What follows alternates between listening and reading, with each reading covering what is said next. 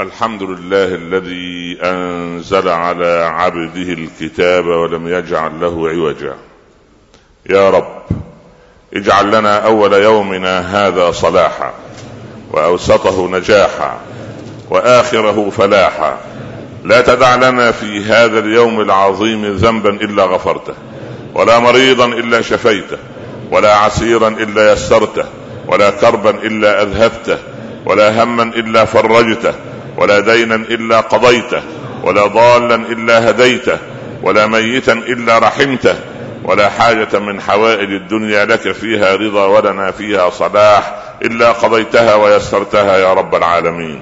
اللهم سكن الأرض من تحت أقدامنا. اللهم سكن الأرض من تحت أقدامنا. لا تؤاخذنا بما فعل السفهاء منا.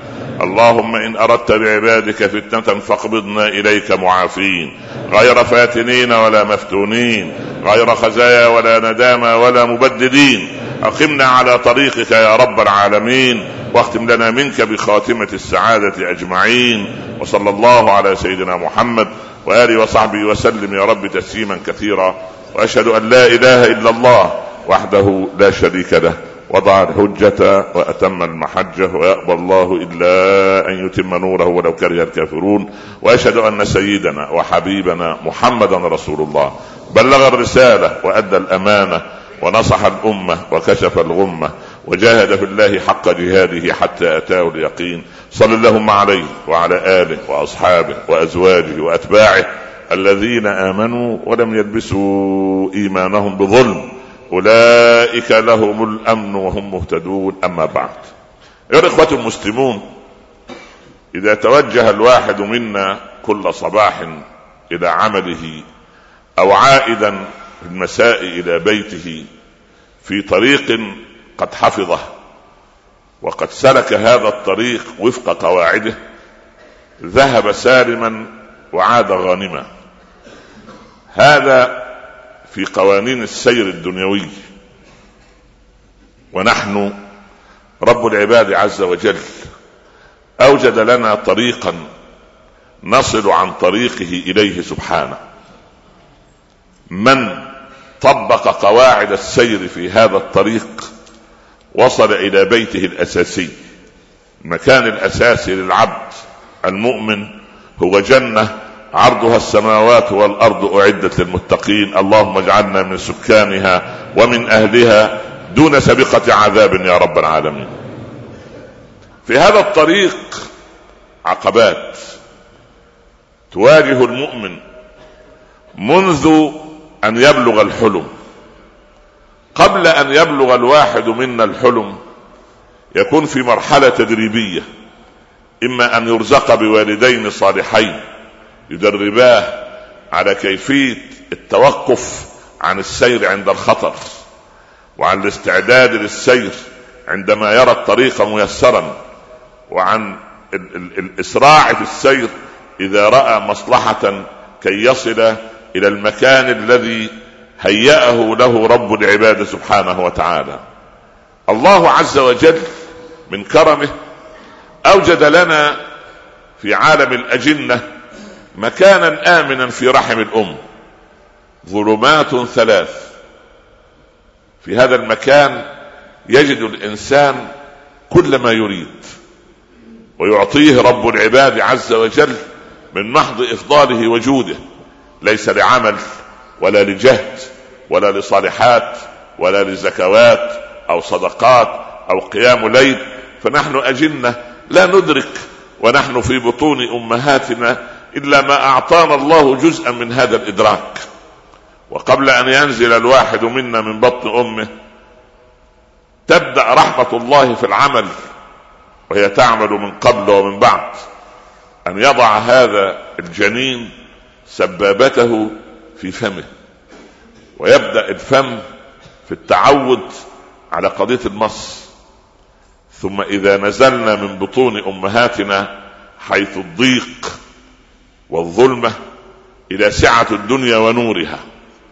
يستقبل الإنسان هذه الدنيا قابضا كفيه ممسكا عليها ممسكا بأيامه ممسكا بهذه الدنيا التي لا يدرك الكثير منا أنها زائلة. وقد يتعجب إنسان منكم أن أقول أن الإنسان لا يدرك أنه زائل. الكل يدرك حتى الكافر لكن الإدراك الذي لا يصاحبه عمل واستعداد فهو غير إدراك فالأنعام أفضل وأهدى سبيلا. قال ربنا عن هؤلاء هم كالأنعام كالأنعام بل هم أضل والعياذ بالله. الذي خاب سعيه في الحياة الدنيا وهو يحسب ظنا منه واقتناعا من نفسه أنه يحسن صنعا بعد أن ينزل الإنسان إلى سعة الدنيا ونورها إذا خير أن يعود إلى بطن أمه مرة أخرى لرفض. من يحب الضيق والظلمة؟ كلنا يحب الاتساع كلنا يحب الفسحة كلنا يحب النور. لا أحد يحب الظلام إلا الخفافيش والبوم والحيات والعقارب والهوام التي لا تعيش إلا في الظلام. أما الإنسان الطبيعي والمخلوق الطبيعي يحب النور ويحب السعة.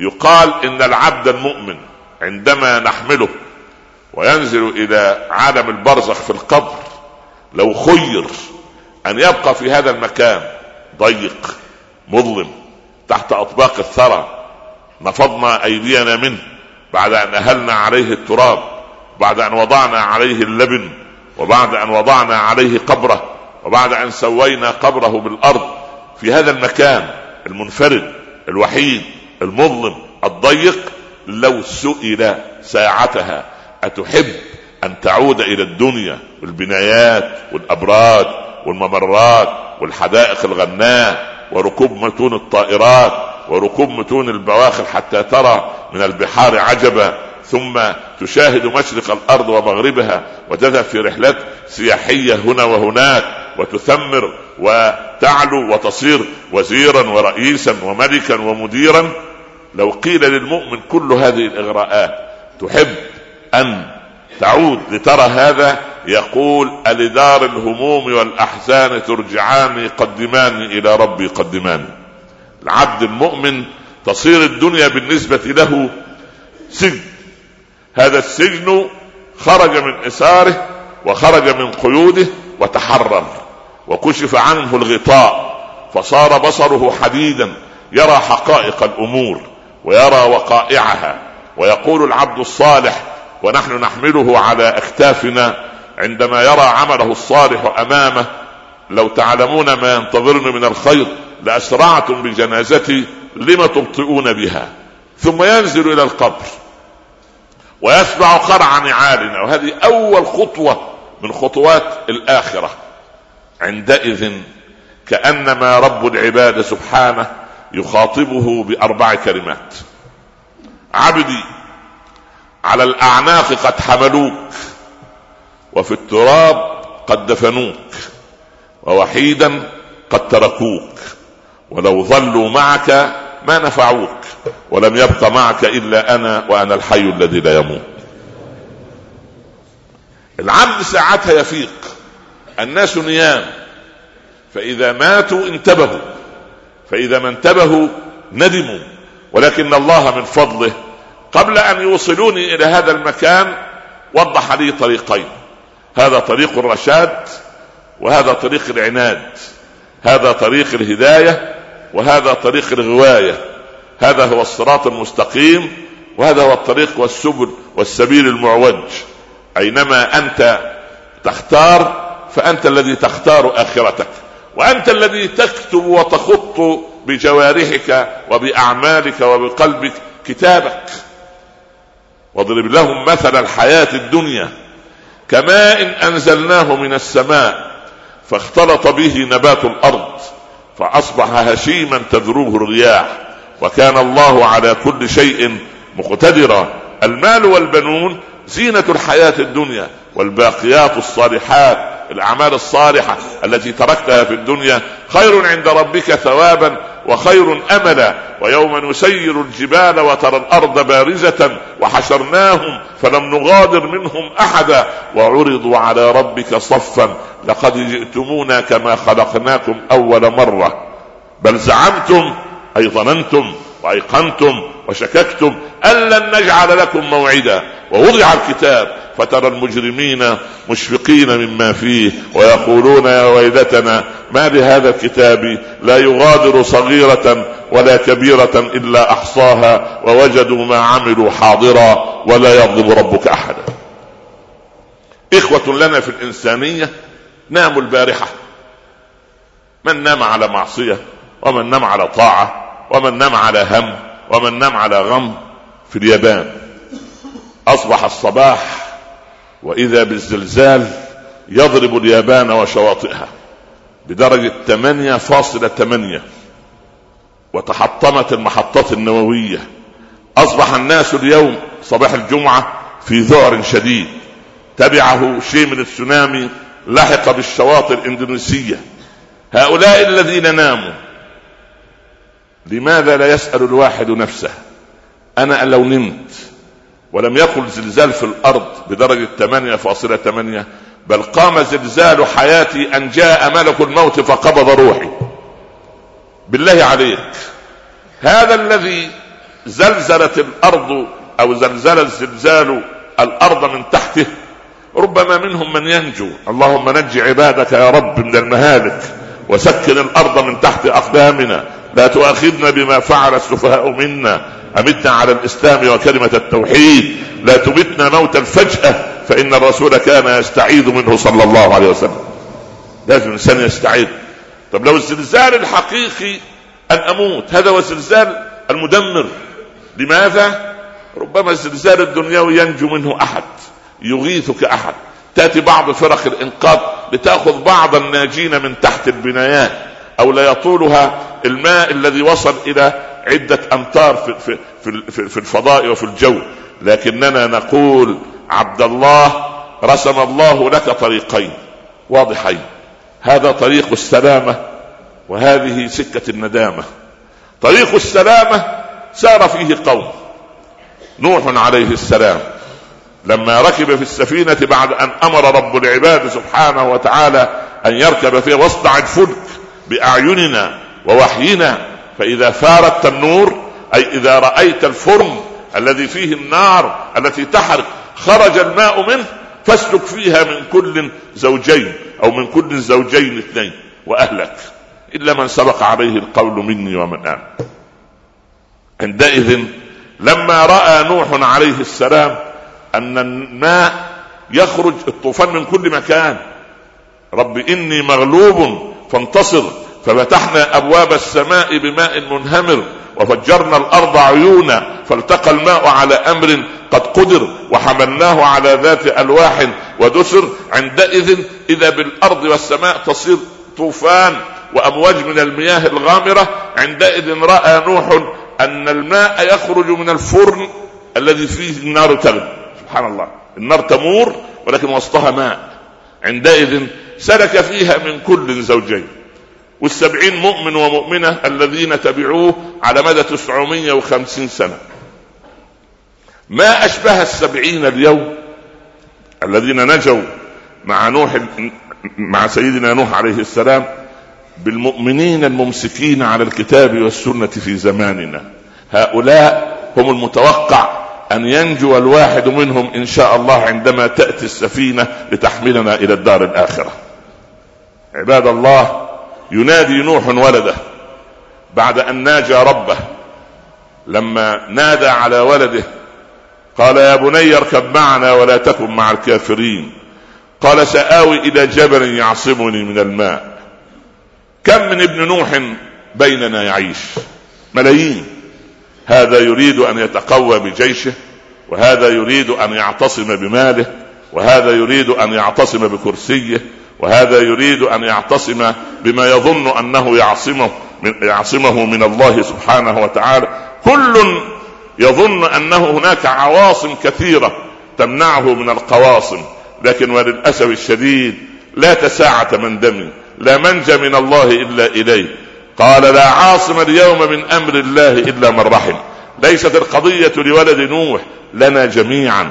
يا بني اركب معنا ونحن نقول لكل الإنسانية اركبوا معنا سفينة النجاة. سفينة النجاة هي توحيد رب العباد سبحانه هي تطبيق شرع الله سبحانه هي العودة إلى الكتاب والسنة هي إقامة شرع الله لأن الأمم السابقة كانت طويلة وبعيدة الأمد في التاريخ. ولكن عمر أمتنا قصير أتدرون لماذا؟ لأن القافلة عندما تسير تقطع الفيافي والقفار والمفاوز في مراحل عديدة فلما ترى القافلة البيوت والمدن والقرى والمحلات والحضر قد ظهر يقول الحادي غذ السير فهلا قد وصلنا فإن أمة محمد صلى الله عليه وسلم هي آخر ما وصل بالإنسانية من السير في هذا الطريق ورأت الجنان مفتحة فعلينا أن نغذ السير عندها لأن صيحة نوح تظل بيننا. يا بني اركب معنا ولا تكن مع الكافرين. قال سآوي إلى جبل يعصمني من الماء. قال لا عاصم اليوم من أمر الله إلا من رحم. وحال بينهما الموت فكان من المغرقين. فلما حال بينهما الموت أغرق واستوت السفينة على جبل الجودي. كان نوح يظن إلى هذه الآونة أن ولده ربما يفكر أن ولده ربما يكون قد نجا من هذا الزلزال المدمر وهذا الطوفان المحطم. قال ربي هذه دعوة أب مكلوم عندما يرى ولدا عاقا. عندما يكون عندك ولد عاق لا يشكرك. بنت متمردة لا تقبل يدك ولا تقبل رأسك. تستشعر أنك ندمت. أنك ما بررت أباك من قبل وقد عققت أمك من قبل أو أن الله ابتلاك بهذا الولد ربما ليرفع درجتك عنده. هذه دعوة المكلوم نوح عليه السلام. ربي إن ابني من أهلي وإن وعدك حق وأنت أحكم الحاكمين. قال يا نوح إنه ليس من أهلك الأهلية بالعمل الأهلية بالتقوى. الأهلية بالسير في الطريق المنجي عند الله سبحانه. يا نوح إنه ليس من أهلك إنه عمل غير صالح أو إنه عمل غير صالح. إني أعظك أن تكون من الجاهلين. هنا قلب نوح ينفطر لولده لكن الله والسماء لا تحابي. السماء لا تحابي. من سار في الطريق وصل من سار على الدرب وصل. هل رسمت لنفسك اليوم خارطة طريق تسير فيها وتنظر إلى المعوقات. هل إذا رأيت حفرة كبيرة عمقها أربعة أمتار وطولها أربعة أمتار هل تواصل السير بسيارتك؟ أم أنك تتوقف وترى إما أن تردم الحفرة أو أن تبتعد عنها أو من يعينك على النجاة من هذه. أنت في حياتك وفي طريقك إلى الله حفر حفر كثيرة. شاشة التلفزيون بأفلامها حفرة. أبناؤنا عندما يتكلمون الإنجليزية وغير العربية حفرة. نحن عندما لا نحكم شرع الله حفرة. عندما يتعامل بعضنا بما لا يرضي الله حفرة. عندما تقف زوجتك حائلا بينك وبين الله حفرة. عندما تكون أنت صوتا مسلطا على زوجتك هذه لها حفرة. عندما لا تربي ولدك على قضية الحلال والبعد عن الحرام حفرة. عندما لا يجتمع الناس حول العلماء ويزهد الناس في العلماء ويغيب الله العلماء من البلاد ويأخذ أرواحهم أو أجسادهم تكون حفر كثيرة يضل الناس لأنهم مصابيح الهدى بعد محمد صلى الله عليه وسلم. أحبتي في الله إن الطريق واضحة ولكن السائرين قليلون في هذه الحياة. اللهم اجعلنا من هؤلاء القليل يا رب العالمين وأوصلنا إلى جنة الرضوان يا أكرم الأكرمين. أقول قولي هذا وأستغفر الله لي ولكم. أحمد الله رب العالمين وأصلي وأسلم على سيدنا رسول الله صلى الله عليه وسلم. أما بعد أحبتي في الله سار في الطريق الخليل عليه السلام لكن العقبات كانت أمام الخليل كثيرة. هذه عقبة أباه الذي يصنع الأصنام.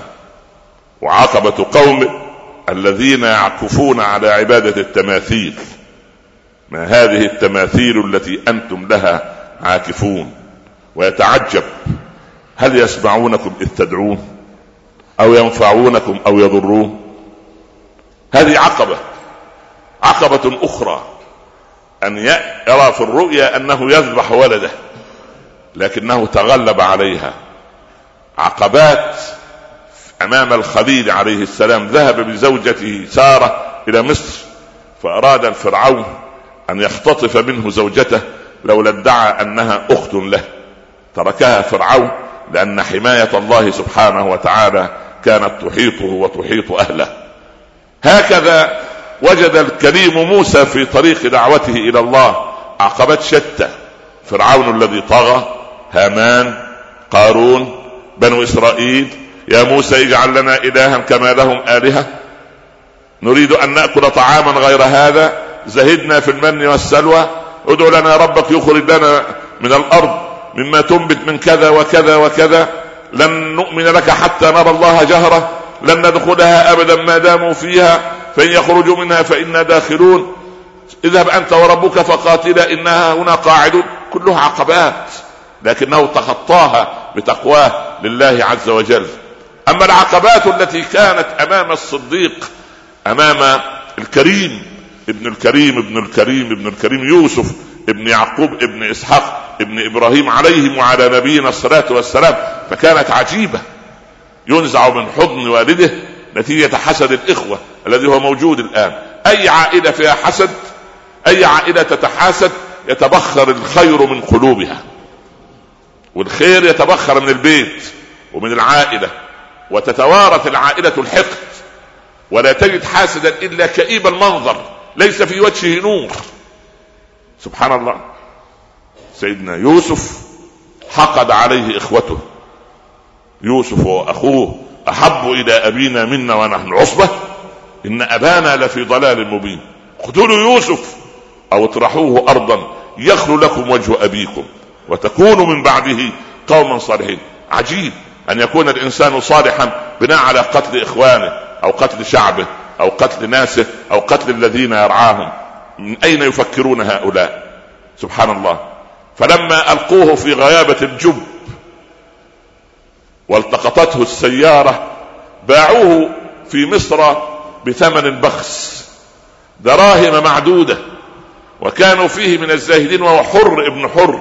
نبي ابن نبي من سلالة كريمة لكن هذا قدر أصحاب المبادئ الذين يسيرون في الطريق المستقيم.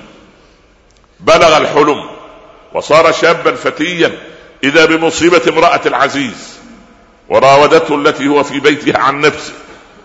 ثم جمعت النسوة بعد أن انتشر الأمر والشعب العربي شعب متخصص في النميمة نسأل الله السلام إلا إذا هداه الله بالإسلام. طريق النميمة يحطم الشعوب يحطم العائلات يخرب الأسر نقل الكلام. البيوت أسرار والمجتمعات أسرار والمجالس بالأمانة كما قال صلى الله عليه وسلم. أنس تأخر على أمه كان عنده أحد عشر عاما. يعني ولد في الصف الخامس الابتدائي. عندنا العيل في الخامس ابتدائي وكانت رويتر ينقل أخبار العالم كله في لحظة.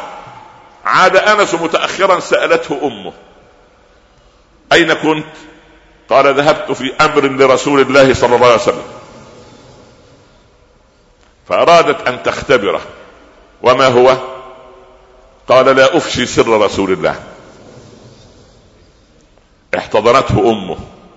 وقالت له إني أريد أن أختبرك إياك أن تفشي سرا لرسول الله صلى الله عليه وسلم ولا لأحد من المسلمين.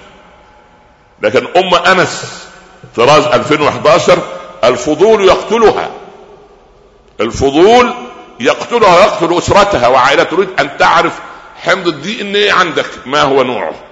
تريد أن تعرف الكروموزومات التي نشأت منها. تريد أن تعرف الجين الذي جئت منه. هذه كارثة. أنا ما ربينا أبناء ولا بنات ولا صرنا في طريق. نحن نأتي إلى الجمعة ونخرج كما جينا إلى الجمعة.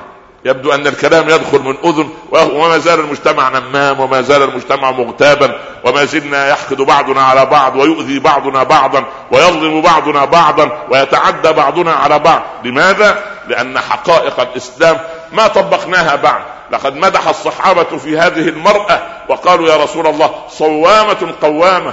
تصنع الخير وتتصدق بالدراهم كل يوم ولكنها تؤذي جيرانها بلسانها. قال وأي خير فيها هي من أهل النار.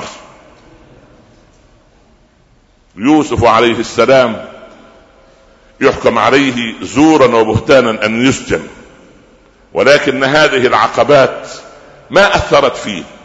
دخل عليه إخوته وهو منتصر عزيز لمصر.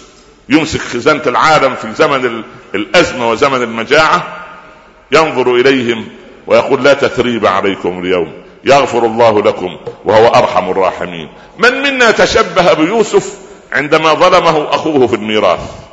من منا عندما ظلمته أخته أن رد عليها ردا سخيفا؟ من منا تمثل بيوسف عندما امتص غضب الناس من حوله أو غضب الذين يعملون معه في المؤسسة سواء كان رئيسا أم مرؤوسا مديرا أم وزيرا أم غفيرا أم غير ذلك ما الذي صنعه عندما تعدى عليه الآخرون؟ هذا عمر رضي الله عنه الذي شتمه وهجاه أحد الناس فلما تلون وجه عمر إذا بولده عبد الله الذي رباه عمر على خارطة طريق مستقيمة قال يا أمير المؤمنين قال رب العباد خذ العفو وأمر بالعرف وأعرض عن الجاهلين. فطأطأ عمر رأسه لكلام الله سبحانه وتعالى. كيف تجدون عمر؟ هكذا يسأل بلال حارس عمر رضي الله عنه. قال إن أمير المؤمنين خير كله إلا إنه إذا غضب فهو شيء عظيم. قال بلال لو كنت عنده ساعة الغضب لقرأت عليه شيئا من القرآن حتى يسكن غضبه. من منا يقرأ عليه القرآن فيسكن؟ القرآن يجاوز من اللسان إلى الآذان ولا يدخل إلى القلب. لو دخل القرآن إلى قلوبنا لصرنا سادة الأمم كما كان سلفنا الصالح من سادة الأمم.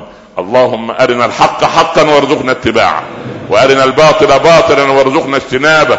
اللهم بارك لنا في الحلال وحببنا إليه وإن كان قليلا يا رب العالمين. وبغض إلينا الحرام وابعده عنا بعدا مشرقين وبغضه إلينا ولو كان كثيرا. اللهم زوج بناتنا بالأزواج الصالحين وارزق أبناءنا بزوجات صالحات. اللهم اجعل هذا البلد امنا مطمئنا. وسائر بلاد المسلمين. سخاء رخاء يا رب العالمين. اللهم احقن دماء المسلمين في كل مكان. اللهم احقن دماء المسلمين في كل مكان. اللهم احقن دماء المسلمين في كل مكان. ومن أراد بالمسلمين سوءا فاردد اللهم سوءه إليه. واجعل تدميره في تدبيره يا رب العالمين. اجعل هذا البلد امنا مطمئنا. وسائر بلاد المسلمين سخاء رخاء يا رب العالمين. اختم لنا منك بخاتمه الاستعاد أجمعين وصلى الله على سيدنا محمد وآله وصحبه وسلم. بسم الله الرحمن الرحيم والعصر. إن الإنسان لفي خسر إلا الذين آمنوا وعملوا الصالحات وتواصوا بالحق وتواصوا بالصبر. صدق الله. ومن أصدق من الله قيلا. نكون حديثنا إن شاء الله بعد الصلاة. ولا تنسوا درس الاثنين إن شاء الله بعد صلاة العشاء هنا في المسجد. وأقم الصلاة. قوموا إلى صلاتكم يرحمكم الله. احمد الله رب العالمين وأصلي وأسلم على سيدنا رسول الله صلى الله عليه وسلم. أما بعد إن شاء الله رب العالمين ربنا يذكرنا في كل جمعة نريد إن شاء الله نخصص الدرس لتصحيح خطأ في مسارنا وسيرنا في الطريق نحو الله عز وجل. خلي ده إن شاء الله ده يكون درس متواصل زي درس الاثنين اللي تحت عنوان واحد يا درس الجمعة إن شاء الله لتصحيح المسار سواء من الناحية الفقهية أو من الناحية السلوكية التعامل بيننا وبين بعضنا البعض ثم في التعامل بيننا من قبل ومن بعد مع كتاب الله عز وجل. من تقريبا مئة وأحد عشر عاما. ومن قبل ظهر في العصر الحديث أول دعوة ما يسمى تحرير المرأة يعني إيه تحرير المرأة يا عم؟ يعني المرأة إحنا بنظمها وعاملين لها حبس داخل البيوت ولا رأي لها طب ماذا تريدون؟ قالوا فكوا عنها شوية يعني يفك إزاي يعني؟ اللي خليها تتحرك. شوقي رحمة الله عليه كان الأدب العربي خادما للدعوة على مر الرسالة المحمدية. له قصيدة عجيبة. يعني نذكر منها بيتين ثلاثة بما يقتضي المقام وهو يخاطب المرأة ألا تسمع لهذه الأكذوبة. قضية التحرير لأن المرأة ولدت محررة وجاء بعض من جهالنا ومن ذكورنا أساءوا معاملتها فأراد الطرف الآخر المتفلت أن يأخذ المرأة في ركاب أختها الغربية. وإحنا على مر التاريخ منذ أن نزل القرآن ليس عندنا مشكلة للمرأة. صحيح انت تجلس مع النساء تقول إحنا كلنا مشاكل. هي اللي هتكون كده هي مشكلة في حد ذاتها. لكن إحنا كإسلام وكمسلمين وكمطبقين لدين الله عز وجل ليس عندنا أن المرأة عندها مشكلة. مفيش. كيف يعني إن امرأة إما أنها بنت اللي يحسن تربيتها يدخل الجنة وإما زوجة لا يكرمها إلا كريم ولا يهينها إلا لئيم. يقول لنا رب العباد عز وجل عنهن ولهن مثل الذي عليهن بالمعروف. وبعدين قال يا آدم الشقاء عليك أنت والتعب عليك أنت. يا رجل ما تتعبش. وقلنا يا آدم إن هذا اللي الشيطان. عدو لك ولزوجك. فلا يخرجنكما أنتوا الاثنين من الجنة فتشقى. فتشقى أنت لوحدك. لكننا أخرجنا المرأة لتشقى فشقينا بشقائها. شقي أولادنا شقي أزواجنا. أصبح الآن في بعض المؤسسات إذا ذهب الموظف الجديد ولم يجد في المكتب أو المؤسسة أنثى يقول ده مكتب كئيب ليه كده؟ المكتب ده ماله كئيب؟ ليه؟ عايز يلين المكتب. لين الله رأسه. وأراحنا منه. ما عنده غيرة ولا أدب ولا خلق ولا سلوك ولا خارطة طريق ضل سعيه. يا آدم إن هذا عدو لك ولزوجك فلا يخرجنكما من الجنة فتشقى. المرأة الغربية كان لها مشكلة. حتى لما أرادوا أن تذهب للعمل كانوا يعطوها نصف الأجر. ليه نصف الأجر؟ علشان اللي خططوا لفساد العالم قال لك عشان تعمل نقابة وتطالب بمساواة بالرجل بالأجر الكامل. فبدأت إيه؟ تطالب بالأجر الكامل. طب كيف تطالب؟ كان لازم يكون لها مجلس نيابي. فعملت جمعية حقوق المرأة. جمعية حقوق المرأة دي ليها مؤسسة. وأجرك الله لما يشت... المهم يعني كان ليها مشكلة. إحنا عندنا المرأة إما بنت وجب علينا أن نرعاها والبيت اللي ما فيهوش بنات حقيقة بيت فيه جفاف عاطفي حقيقة. لما يكون كل البيت ذكور أربع خمس أولاد يجننوا الأب ويجننوا الأم ويروحوا على مستشفى الأمراض النفسية وبعدين بعد شوية العقلية. الولاد جنان. ولد قاسي الولد الصغير أول ما يلعب. يمسك مسدس يمسك حجر ويديلك في في في, في, في, في الزجاج بتاع البيت. البنت بتلاقيها كده تمسك الدمية عروسه الصغيرة تحنو عليها تنام جنب الدبدوبة بالليل. بس أجرك الله لما تكبر. ما شاء الله لا قوة إلا بالله. لا قوة إلا بالله. ما أعرفش الحنان ده بيروح فين؟ بيتبخر إزاي؟ لا تسأل.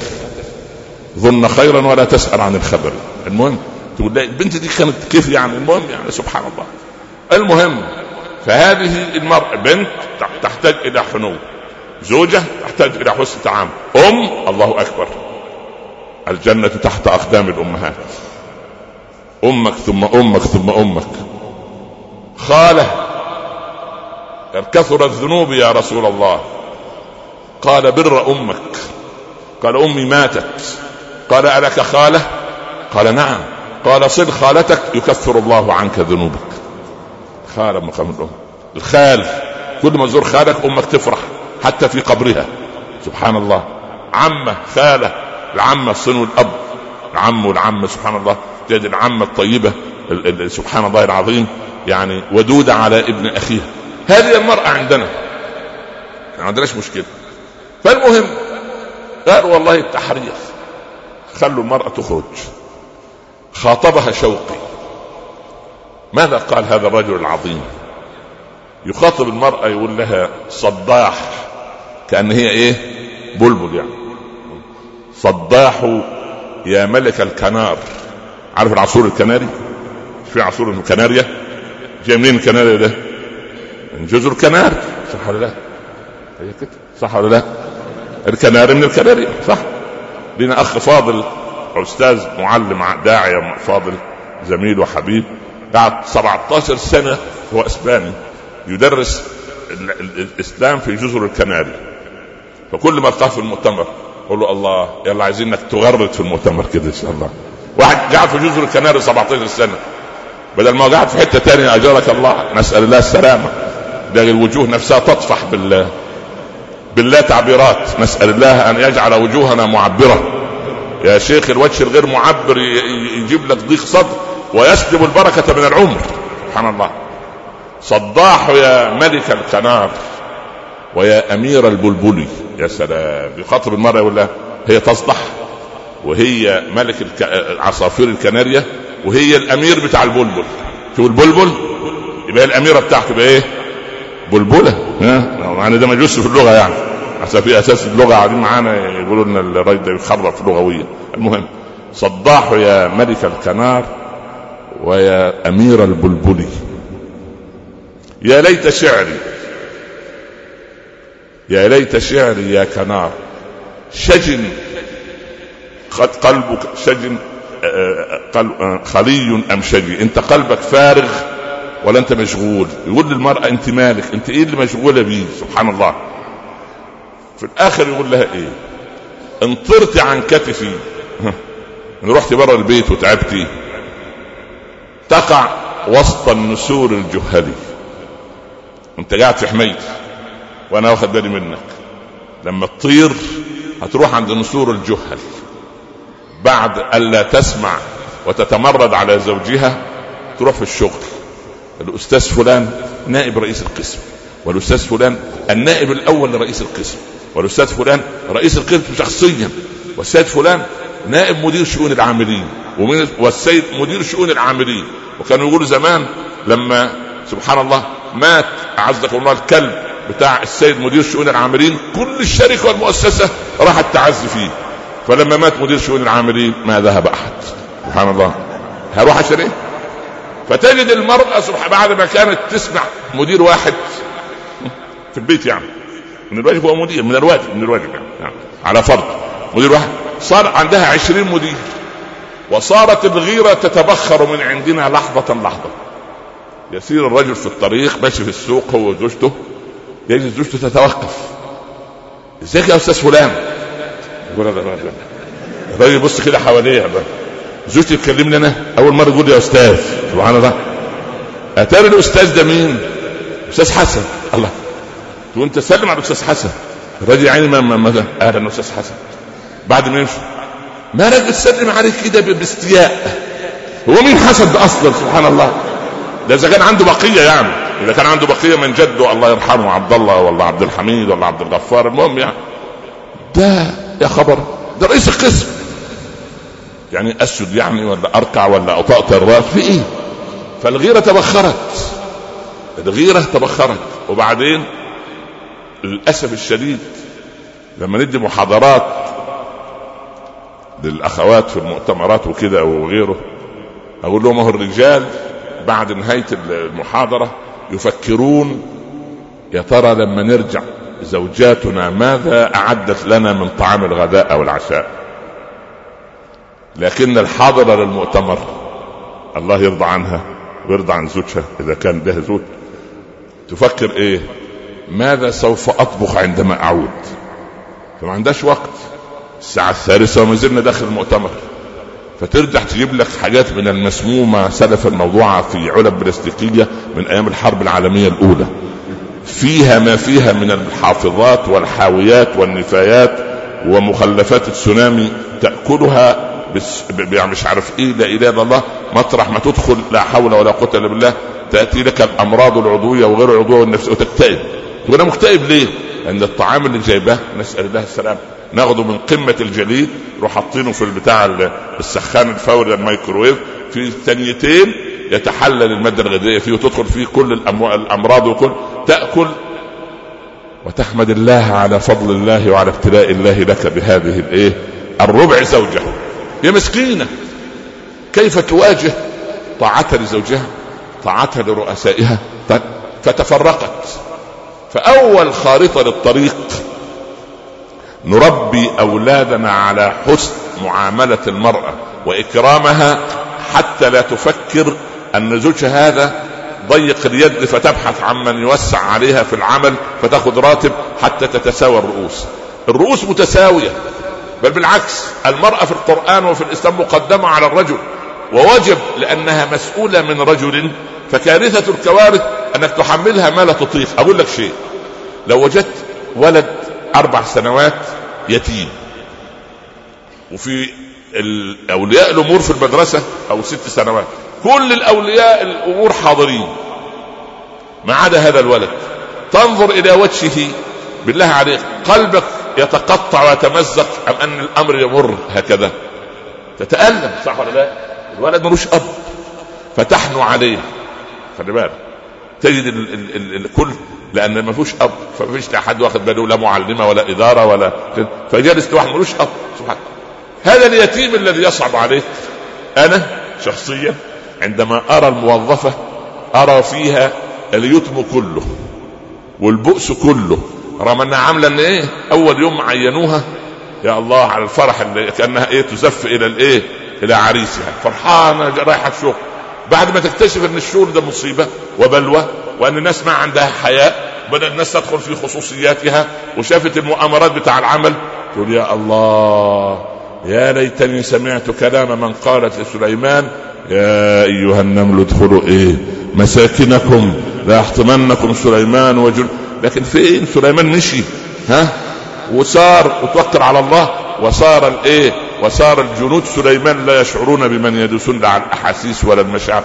فأنت عندما ترى الموضوع ترثي بحالها ترثي بحالها. سيدنا موسى اهتز.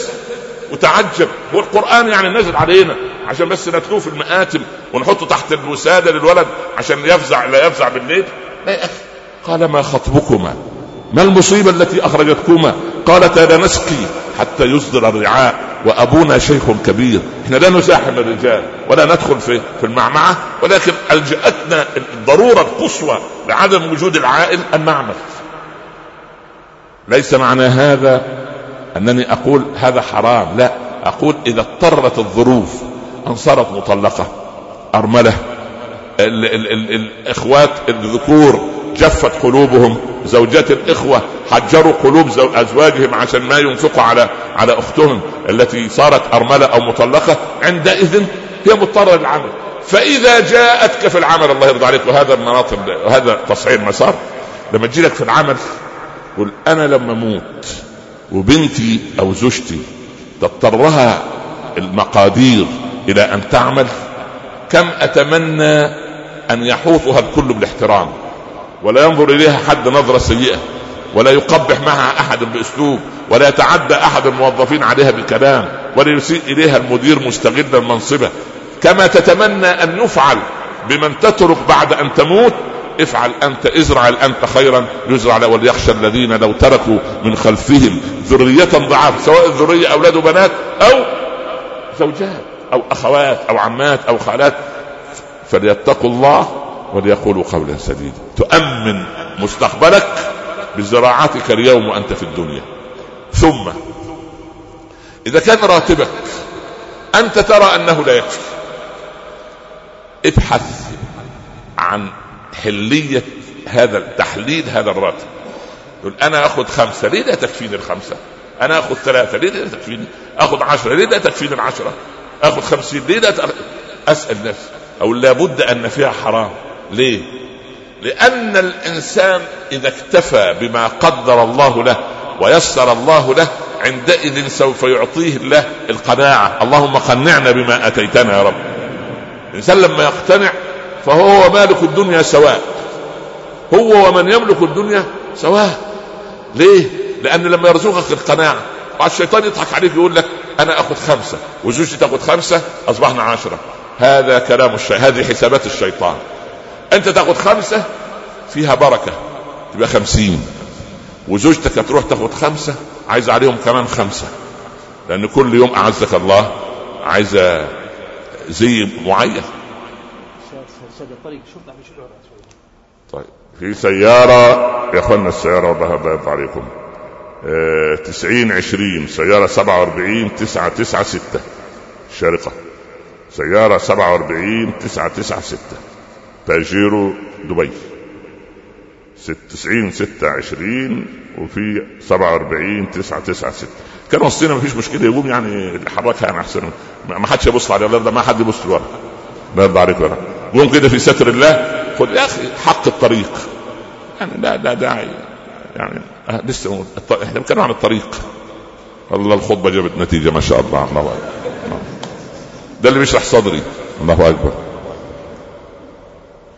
لنا تلميذة فاضلة كانت تحضر لي دروس عشرين سنة فكانت تتكلم ست لغات فهي زوجة أحد السفراء ذهبت في دولة من الدول الأجنبية.